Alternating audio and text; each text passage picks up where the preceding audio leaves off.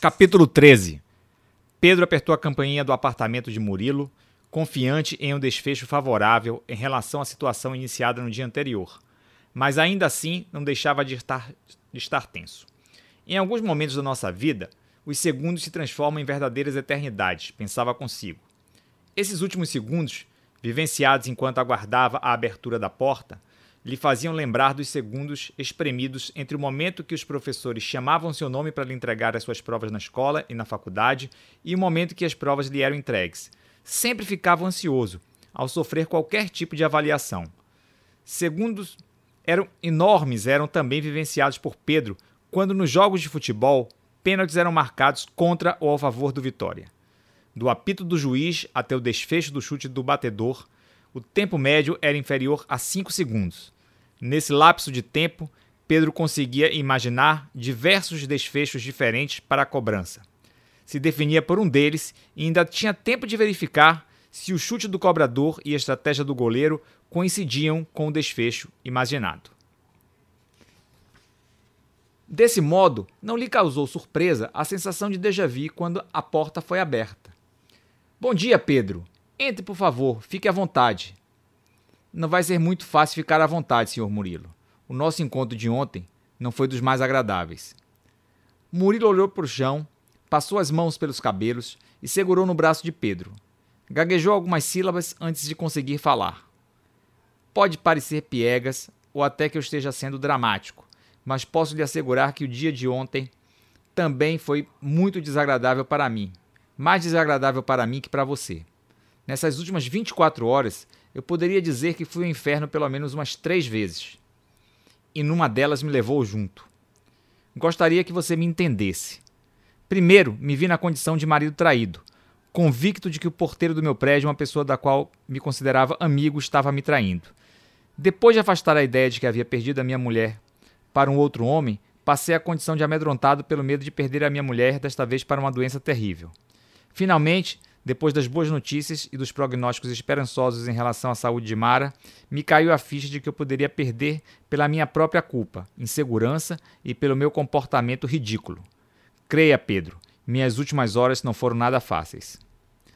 Não desacredito do Senhor, nem condeno a sua desconfiança, nem mesmo a sua perplexidade com aquilo que o Senhor viu nas fotos. No entanto, formar um juízo final em relação a duas pessoas envolvidas em uma situação, sem dar a menor chance para que elas se expliquem, não me parece.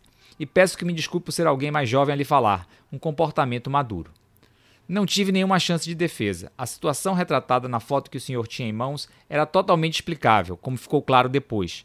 As coisas tomaram a proporção que tomaram simplesmente porque foi negada aos envolvidos a possibilidade de se defenderem e esclarecerem. Precipitação custou caro para nós três. Você tem razão, Pedro. E esse é apenas o primeiro dos meus muito pedidos de desculpas que lhe devo. Esqueci a sua conduta durante todo o tempo em que interagimos e te julguei apenas por uma única situação aparente. Entendo o quanto deve ter sido decepcionante para você ter sido julgado dessa maneira. Doutor Murilo, eu não gostaria e nem posso minimizar o que aconteceu. Acho que decepção realmente descreve o que eu estou sentindo.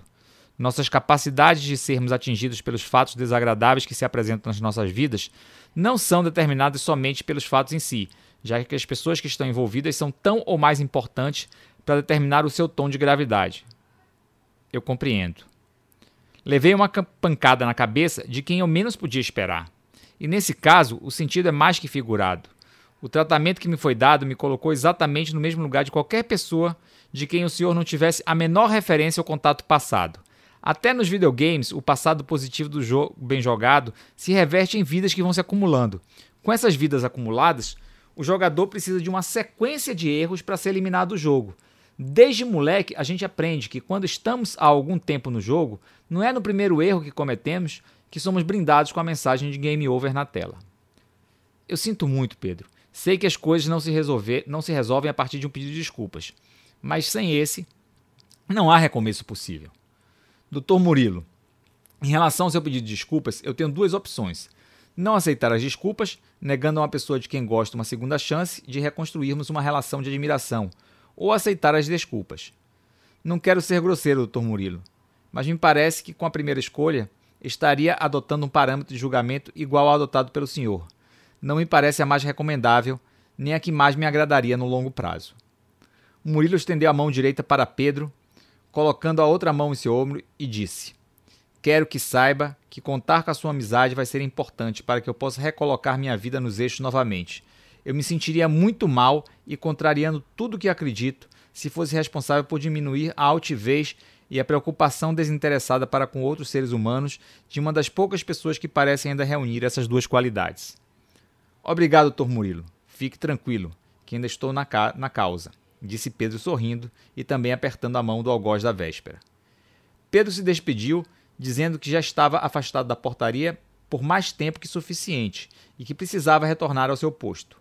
Quando se retirava, Murilo lhe chamou uma última vez e disse: Mara, unicamente para lhe defender, me contou do seu sonho, dos seus objetivos de vida e da razão para tê-los postergados.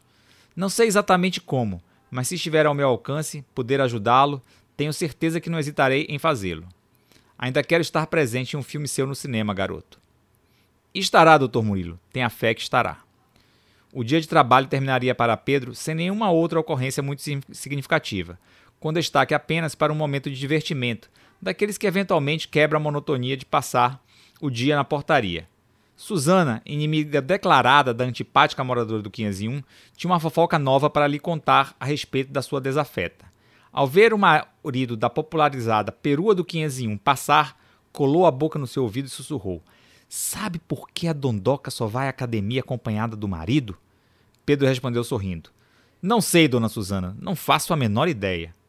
Pois eu vou lhe dizer ele tem que desinfetar com álcool gel antes do uso cada um dos aparelhos prescritos na série de malhação proposta pelo personal trainer da perua. Susana fez uma pausa. Após Carlos, o marido da séptica moradora, cruzar a portaria, complementou: Isso que é chiqueza. Além de personal trainer, ela tem um personal cleaner. Susana ainda explicou desnecessariamente que personal cleaner era o mesmo que um limpador pessoal. Só então Pedro percebeu que poderia ter dado alguma bandeira com o entendimento precipitado da brincadeira.